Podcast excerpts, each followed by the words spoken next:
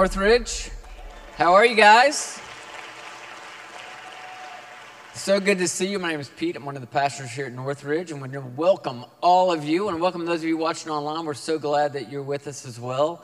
And I think it's I, I think it's cool. Sometimes I think about this that every one of you had a choice on whether or not to be here today, right? And those of you watching online, you had a choice for whether or not you would sit down in front of your TV or computer or whatever. Like you made a choice to be here. And I don't think that's by accident, right? I think that you are here for a reason and a purpose today. And I have no idea what God wants to do in your life, in your heart, uh, in your family. Who knows? But I'm glad you're here because by just making that choice to be here, right, you put yourself in a position where the God of the universe could move in your life. And I think that is such a cool thing, right?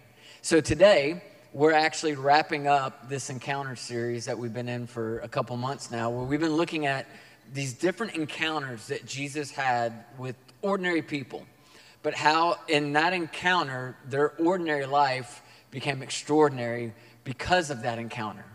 And more importantly, we've been looking at these encounters because it's not just looking back 2,000 years ago at this man Jesus who had these encounters with these people, but that Jesus still wants to have an encounter with us today. And uh, today we're going to be talking a little bit about fear. And I think it's really timely uh, because the reality is we live in a world where there's a lot of fear. I was reading an article this week about greatest fears that people have in 2023. At the top of the list, was political uh, unrest around the world, not just in our country, but around the world. And I get it, right? There's plenty of things to fear about. If you follow the news, you saw just a couple days ago, at least for a while, it looked like there was 20,000 mercenary troops that were marching towards Moscow. It's kind of a big deal since they have a bunch of nukes, right? Like that, oh my gosh, this country, like you look around the world and there's so many things that can create fear inside of you, right?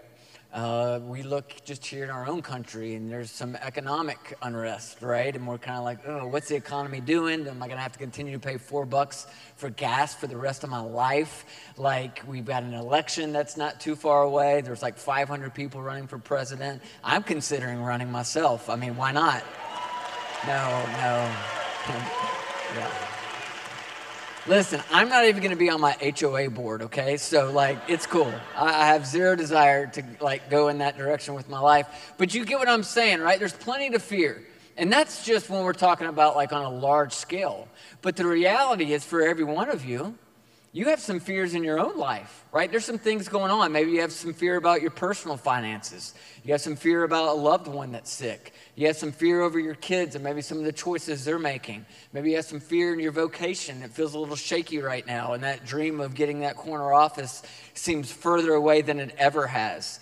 Fear is a very natural response for human beings. And we tend to fear whenever there's something that's unknown right? When, when, whenever you can't figure out how it's all going to work out, right, and you feel like your safety and security is at risk, a natural response to that is fear. Part of what I want us to understand today that I think is really important is this is nothing new. I know it feels like we're in a time where, you know, no human beings have ever had to face these kind of different events and scenarios that, that we have today. I get that, right? And, and some of our our challenges are unique. But the reality is, fear has been a human response from the beginning of time. And 2,000 years ago, when Jesus had the opportunity to be right here on this earth talking to people, one of the things he said more than anything else, in fact, it was more than anything else, he said, Don't be afraid. Jesus said this 15 times in the four Gospels alone Matthew, Mark, Luke, and John. 15 times he said, don't be afraid. Why? Because he knew that fear was something that people were struggling with at that moment and that they would continue to because life is full of these unknowns. Life is full of uncharted territory, right? That's just part of it. And part of what we see, and we'll see in this story today, that when Jesus said, Don't be afraid, he was in no way trying to entice us to live a fear free life. In fact, if your goal is to have a fear free life, you just guaranteed that you're never going to have a fear free life. The more you try to focus on how can I fear less, guess what?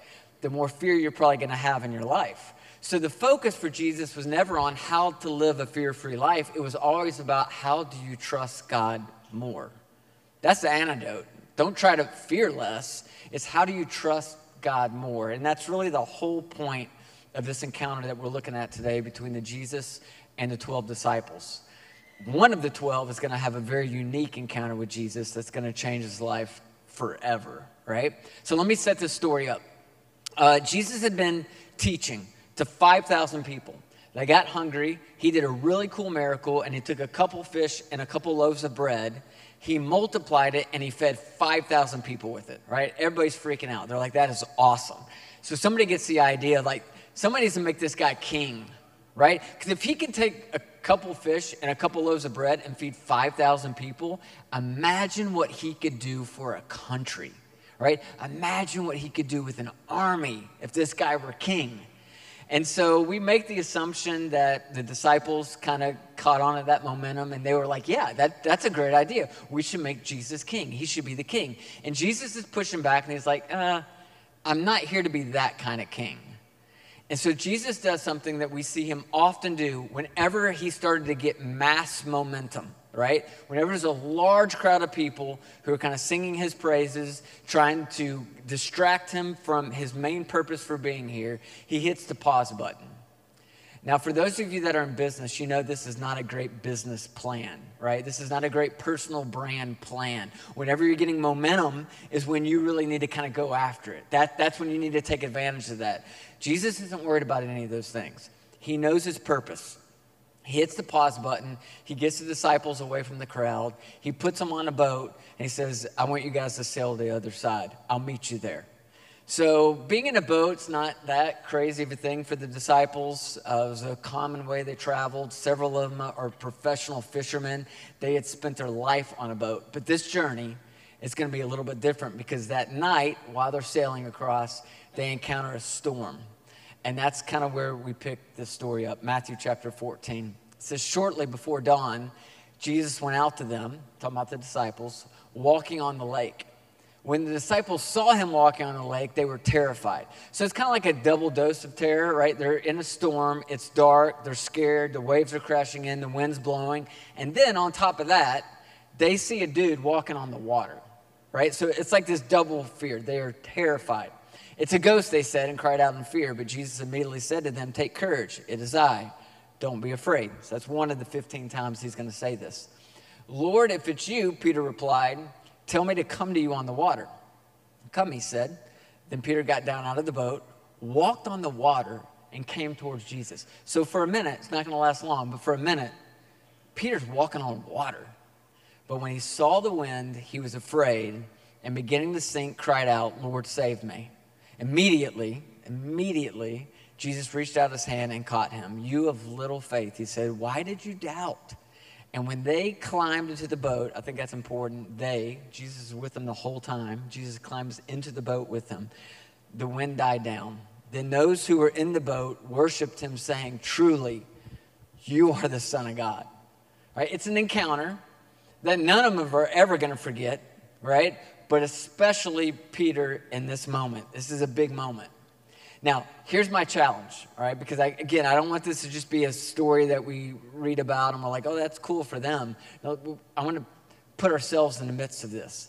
And so, my challenge for you is if you want to be a water walker, right? If you want, you want to see something amazing happen in your life, if you want God to use your one and only life for something great, right? There's a few things you need to know about water walking, all right? And here's the first one there's four of them. Number one is this anything God leads you to do initially will involve some level of fear, right? It's going to be there. I mean, think about the story. Who sends the disciples into the storm? Jesus, right? Jesus is the one who sends them off into the storm. They would have to learn just like we have to learn that just because you're obedient to Jesus does not mean that you're going to be spared adversity and discomfort. right? I think a lot of us have convinced ourselves, or maybe even somebody convinced you, they kind of dangled this carrot that, hey, if you follow Jesus with your life, if you do the right thing, it's all going to be smooth. But that's not reality, is it? No, that's a crock.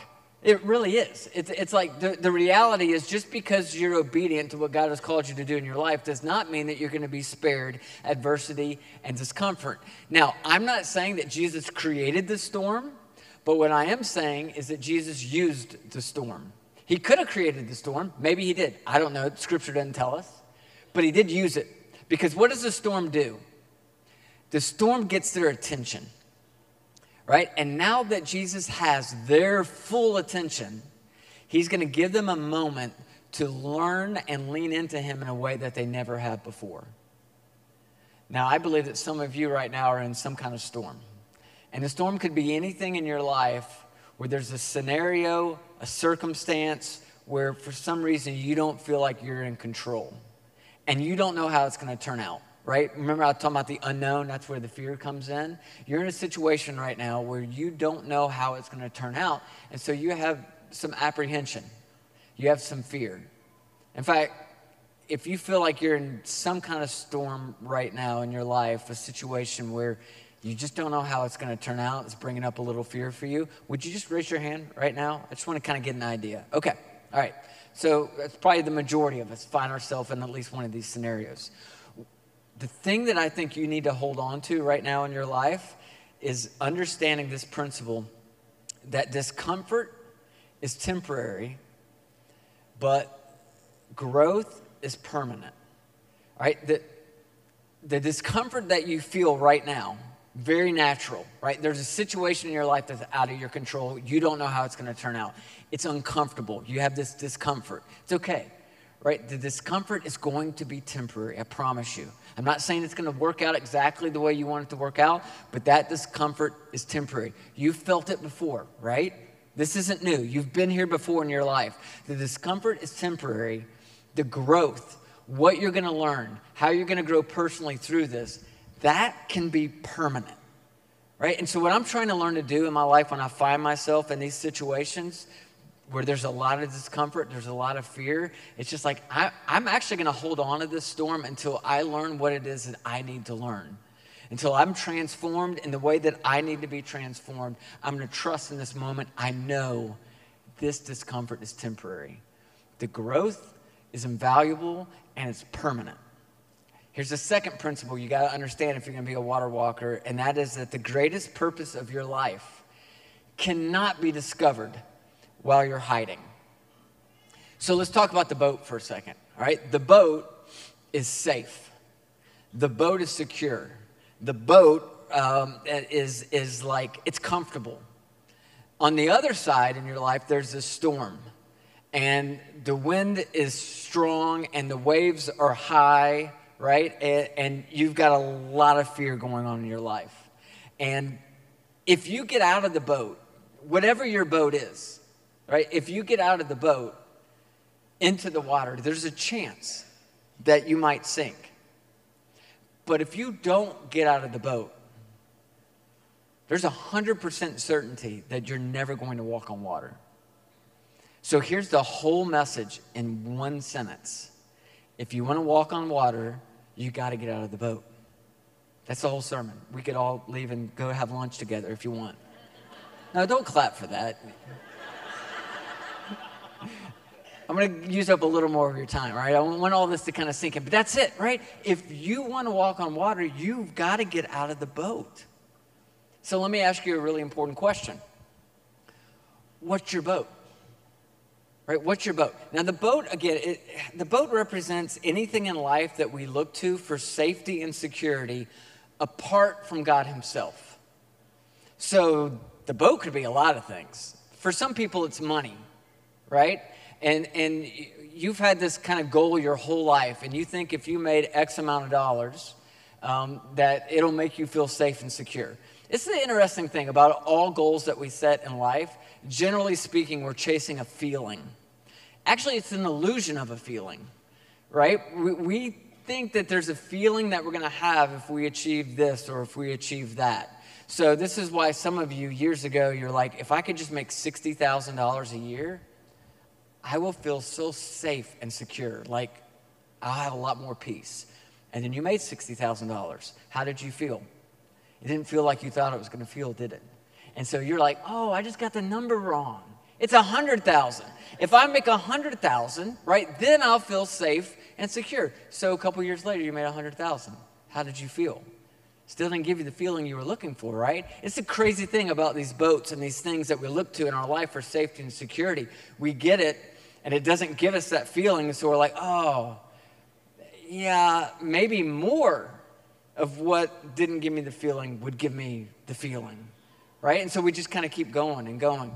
Um, your boat could be approval and acceptance of other people.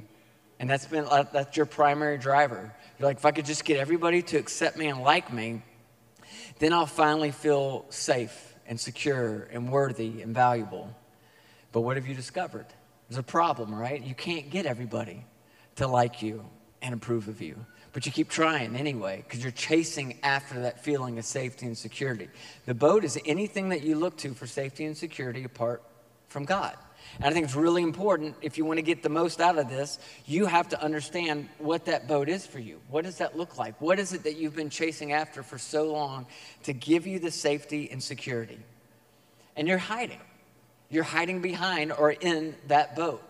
And one of the things you have to understand is you can survive while you're hiding, but you're not going to thrive while you're hiding. To thrive at some point, you have to get out of that boat. Here's the third principle fear will never go away. Right, it's really important. If you want to be a water walker, you have to understand that the fear is never going to go away. There was a popular uh, bumper sticker back in like the 80s, 90s that said, uh, No Jesus, no fear. Uh, you don't have to raise your hand if you had that bumper sticker.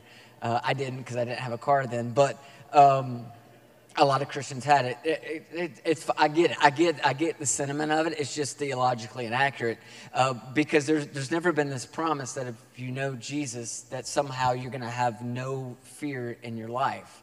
In fact, the reality is that fear and growth is kind of a package deal, right? And the deep truth about water walking is that the fear never goes away. It never goes away. Why? Because every time I accept a new challenge, I move into a new area of growth in my life, every single time, it, it forces me out of my comfort zone, right? And, and there's something inside of all of us, like, again, I don't know what it is in your life right now that you sense God's kind of prompting you to do. Maybe it's a relationship thing, a financial thing, a vocational thing. I have no idea. What I do know is that most of us, before we take the first step, we want to try to figure out the last step, right? Before you begin, you're already trying to figure out the end. And you think that clarity is going to help you, right? The problem is you're never going to figure out the last step until you take the first step. You're never going to figure out the end. Some of you are so focused on the end that you actually never get around to the beginning. See, the problem with that, you're waiting, somehow you think that the fear is just going to dissipate and you're going to have this massive amount of courage and you're going to step into that moment. But the reality is, the fear really never goes away. Uh, it, one of the biggest questions that people ask me whenever I talk about something like this is, Pete, when do I know that I'm ready? Like, when do I know that I am ready to get out of the boat? When do I know that I'm ready to trust God in this area of my life? And my answer to that, this may not be encouraging to some of you, but my answer is you're never going to be ready. No, you're never going to be ready. You're, this is the, the truth about your life. You are never going to be ready for some of the most impactful moments of your life. You're never going to be ready. The good news is that God loves using people who aren't ready. He loves to use people who aren't ready. It's all He has to work with. Right? Think about the Bible show me a story in Scripture where God shows up to somebody and says, I've got a mission for you. I want you to do X, Y, and Z. And their response was, Awesome, I'm ready. Let's go. I got all the gifts for that. I got all the resources for that. Like I am fully rested and ready. It never happened, not one time. Right? The, the reality is, we're never really ready. But we can trust God. And so if you want to make an impact, big or small, with your life, you have to get comfortable with being uncomfortable. You have to. It's part of being a water walker. Here's the fourth thing you need to know, and that there are things that are worse than failure. There are some things that are worse from failure. Um, did Peter fail? Technically, yes, right? But, but here's where I'm going to spin the story a little bit because I grew up in church and I heard this story from the time I was a little kid. And it was always presented to me as uh, Peter failed. Uh, Peter stepped out of the boat. He walked on water for a second, but he took his eyes off Jesus and he put it on the wind and the waves and he sank, right? He failed. And technically, that's true. He did. He sank, he failed. But here's what I think it's a bigger part of the story. I think there were 11 other bigger failures that day. And they were the 11 guys who stayed in the boat. And they failed quietly, they failed privately, they weren't criticized. Yes, Peter is the only one who knew the pain of public failure. And if you've ever had public failure, it has a unique sting to it, right? It's, it's even worse than just failing privately. You're failing in front of everybody. So Peter knew that. I'm sure they gave him a hard time. I imagine when Jesus and Peter climbed back into the boat together, they're looking at Peter like, Who do you think you are? You tried to walk on water? Like, Peter, your name literally means rock.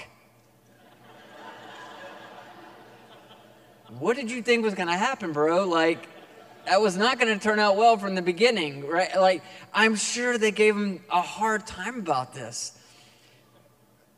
But I think the other 11 were bigger failures.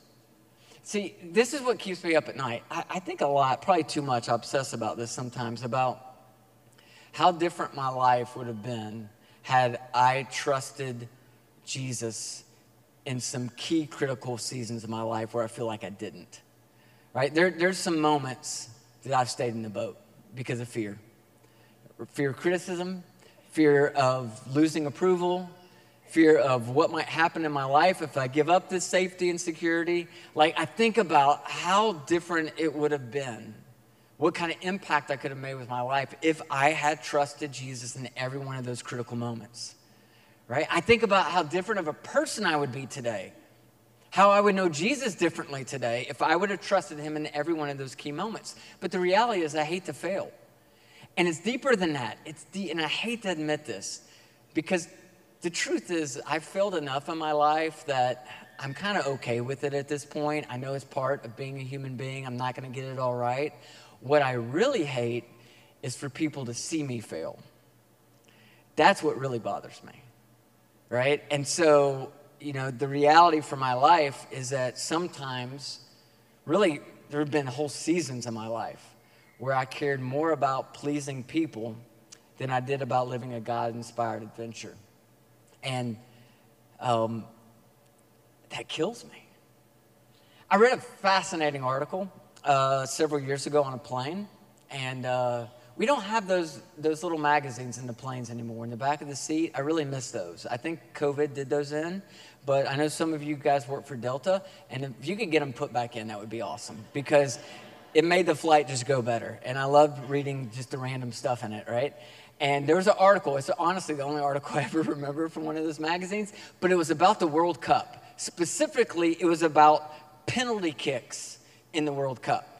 And uh, this whole article is describing the, the psychology behind a penalty kick and what's going on between the goalie and between the kicker. Uh, and this is, this is pertinent. We, World Cup's this summer, right? Women's World Cup in July? Yes.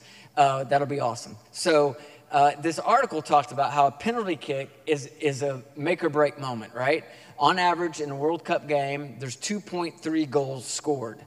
So when you have a penalty kick, like this is your opportunity to be a hero. And there's a lot that kind of goes into the thought process. So let me kind of break this down. The article helped me with all this, all right? A couple things that you need to know about this penalty kick. The net that you're kicking this ball towards, first of all, you're 12 yards away from it which doesn't seem very far, does it? Like 12 yards. Like, I feel like you and I could do that.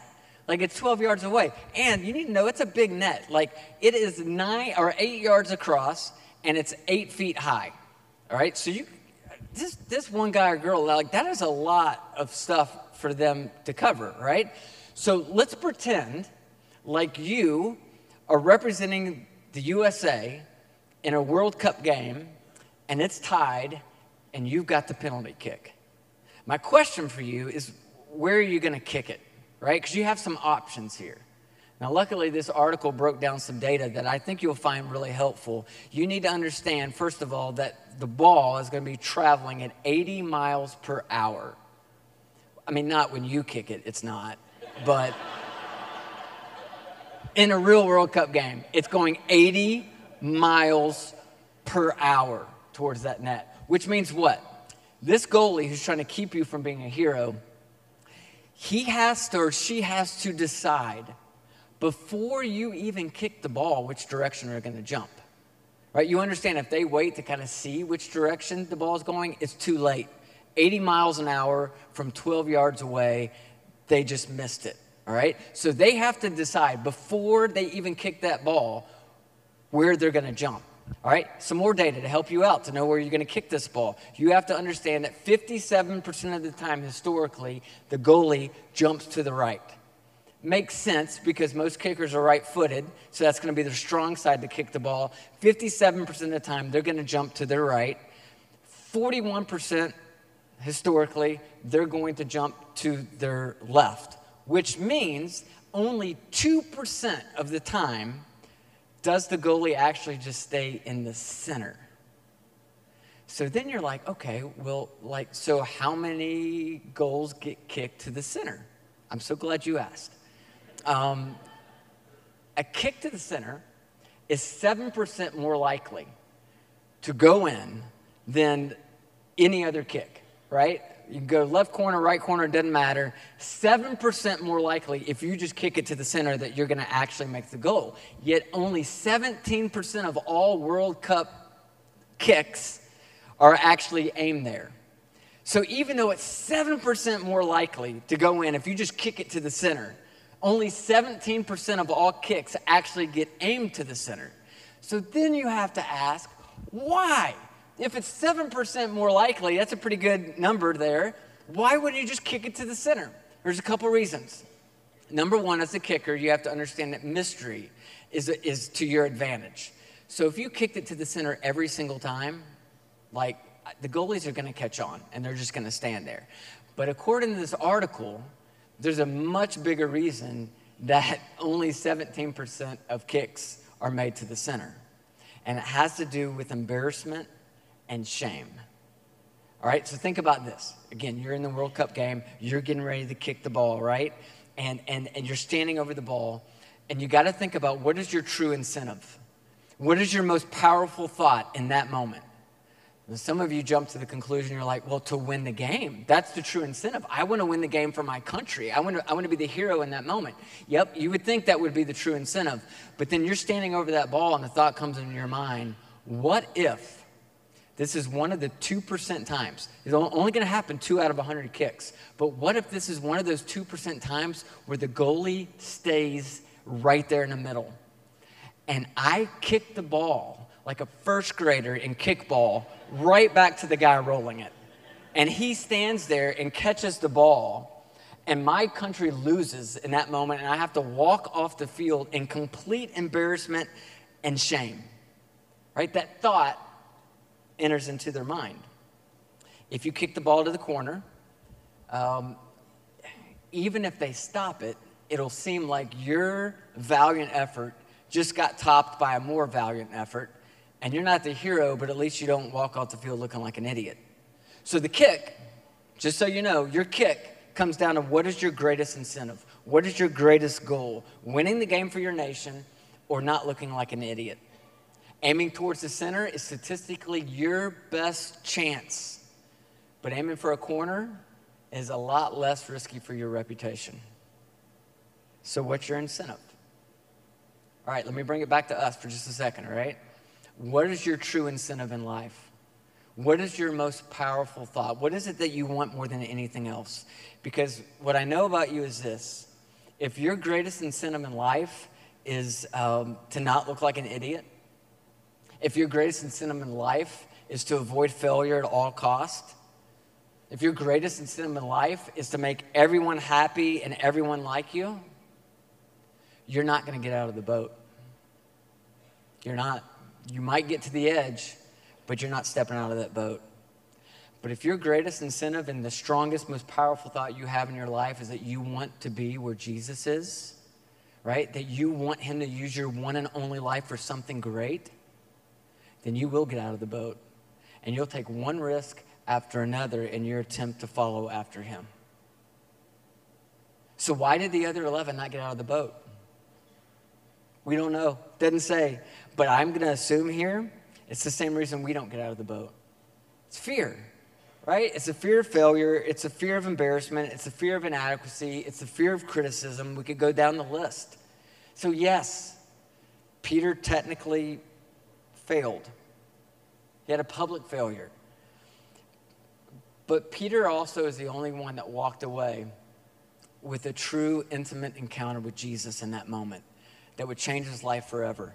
And there's just a couple quick things that he really learned from this encounter. The first one was this failure does not shape you, the way you respond to failure shapes you. I, I love the way Pastor Brad is always reminding us failure is not final. It's one of my favorite uh, little things that he says. I love that. Failure is not final. But the reason failure is not final has everything to do with how you respond to it, right? And Peter responds brilliantly. Like, if you know anything about Peter's life, this was not the last time he got out of the boat. Peter took risk after risk after risk. Peter also failed a lot. That's why we talk about him so much. He fell down again and again and again, but he kept going. He kept pursuing Jesus. He stayed in the game. He responded to failure in a way that it did not shape him. The second thing he learned is that with God, truly anything is possible. And I believe, I believe this so much, I actually got that tattooed on my arm. Anything's possible. I believe that with all of my life, that with God, anything is possible. You think about this. Peter's the only one that day that had that unique experience of walking on water. How cool is that? I mean, that's like, I'd be telling that story at every dinner party. Remember that time I walked on water? That game, Two Truths and a Lie? You would crush it with this one, right? I mean, every time. Like, yeah, that's a, that's, that's a, listen, Peter was the only one that day who had that experience of knowing that there was something that was totally out of his control, something totally beyond his own human ability. He stepped out and tried it anyway, and the God of the universe empowered him to do what was humanly impossible. If you've ever had a moment in your life where you fully surrendered and trusted God and you know He did something in you and through you that was physically, humanly impossible, you know the rush of what that feels like, right? Peter would never forget this day the rest of his life, and he would always remember with God, anything is possible. And the third thing he walked away with was that in your moment of desperate need, Jesus will be there. Peter sank and Jesus was immediately there. And I can just imagine that moment of him pulling him up out of the water, right? That, that, that, eye contact that they had. Peter never had to doubt for the rest of his life that when he tripped up, when he failed, when he fell short, that the God of the universe was right there for him to pick him up in an instant. He would never forget that. See, that is the joy, that's the excitement that comes along with being a water walker. And that's why I want to invite you to do the same thing. I know the water looks dangerous and it looks scary, but Scripture reminds us over and over again that He's with us. So when you pass through the waters, I'll be with you. When you pass through the rivers, they will not sweep over you. When you walk through the fire, you will not be burned. The flames will not set you ablaze. And then it ends with this Do not be afraid, for I am with you. See, that's the promise. See, the promise never was that you were going to follow Jesus and live a life where you avoided adversity and you avoided discomfort. That was never the promise. Maybe somebody sold you on that, but, but and maybe it was even with good intentions, but that was not the promise. The promise was never a life free of adversity and discomfort. The promise was never that everything you do is going to turn to gold. Never the promise. The promise was if you get out of the boat, He is going to be with you every step of the way. You're not alone in this life. That's the promise, and that's good news. Because I don't know about you, there's a lot of things in my life. I'm never going to do it. I'm never going to try it. I'm never going to get out of the boat. I'm never going to get away from my comfort zone if I think I'm by myself. Because I know me. And I know I don't have the wisdom. I don't have the courage. I don't have the skill. I don't have the resources to pull off a lot of what I feel like God's prompted me to do in my life. I, I have to be with someone. It's like uh, several years ago, I jumped out of a plane. Actually, that's not true. I did not jump out of a plane. I was attached to a guy who jumped out of a plane. That's the way it goes. It's tandem. They don't let you do this kind of thing by yourself. And so I am attached to some dude I have never met in my life. And he's like, looks at me, he's like, it's time. And I'm like, I don't think it's time. He's like, it's time, right? And he's screaming, it's loud in this plane. And, and then he I, am in front, I'm attached to the front of this dude, right? And, and, and he sits down on the edge of the plane, which means I'm not even in the plane anymore. I'm dangling outside of a plane. And then this dude just falls out of the plane. And I'm attached to him. He jumped out of a plane. I just happened to be with him, right? I'm, I'm so thankful for tandem, right? And that's the way it is. Listen, you never go alone. You're never alone right? Don't, don't think this is about your courage and your abilities and your reach. You're not alone. It's tandem. God says, I will be with you every step of the way. So I'm not going to pretend. I'm not going to pretend in any way to know what your storm is, to know what it is that you're going through. But I, I sense that for a good number of you, there's some step you need to take in your life, right? There's some form of safety and security that you need to be willing to surrender and step out onto the water. And maybe it's a relationship thing, and you're in a relationship you know you shouldn't be in. It's toxic. And like, but your boat is approval and acceptance, right? And even though it's messed up and it's toxic, you kind of want to hold on to it because that's your greatest intention, right? Is the safety and security of that relationship. For some of you, it's finances, and God's asking you to trust him in that area of your life and it scares you to death because those numbers represent safety and security for you. I don't know what it is. I have no clue. But I'm going to encourage you, I'm going to challenge you to be a water walker, to trust, to get out of the boat, to see what God might do in and through your life if you just trust Him. Some of you already got out of the boat and you're out on the water right now and you're scared to death. You see the waves and the wind and you're tempted to like run as fast as you can back to the boat. And all I want to do for you today is just encourage you keep walking, keep going, keep following Jesus. I, I have no idea how it's going to end for you, but keep walking, right? Keep going towards Him. Maybe for some of you, this comes down to giving and surrendering to Jesus for the first time and asking Him to forgive you of your sins. I don't know what your step is that you need to make, but here's what I know. If you get out of the boat, the storm will be real, and you will face adversity and you will face discomfort, right? And because you're human, you're not going to get it right. And you will sink.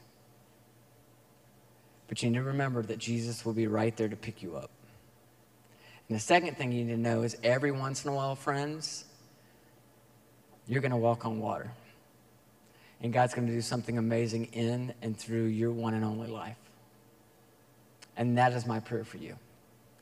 Heavenly Father, we thank you so much for this day. And uh, as we said in the beginning, we don't believe that we're here by accident. We're sitting right now listening to this message and hearing your word taught for a reason and for a purpose. And whether we are in this room or whether we're at the Brighton campus or whether we're watching online right now, God, you have ordained this very moment for us to hear these truths. Because there's some of us that are just kind of cruising along in our life, and we're in the boat, and we have this illusion of safety and security, and we're surviving, but we are not thriving. And today we just needed a little nudge, just a little nudge, to loosen up the tight grip we have on safety and security and to trust you in some area of our life that scares us to death. To step out into those waters. And I believe that there are probably dozens of reasons that we should step onto the water, but the most, the single most important reason that we should step out into the water is because the water is where Jesus is. I think that's why Peter, his primary motivation in getting out of that boat was he wanted to be where Jesus was. And so, Father God, right now I pray for a supernatural amount of courage to fill our hearts and our souls, to give us the ability to do what we could never do on our own, because we know in this moment that we are not alone, that we will let go of the boat, that we'll take that first step even though we can't see the last step, that we'll begin even though we can't see the end, and that we'll trust you, that we'll trust you. Father God, you are a good God, and we are so grateful to you. And God, we want to enter into just a time of worship right now where we can, with our voices, declare the truths that we just talked about. And so I pray over these next couple minutes as we worship together, God, that you would continue to fill up our hearts with your courage so we can do what it is that you're asking us to do. For it's in your holy and your precious name that we pray. Amen.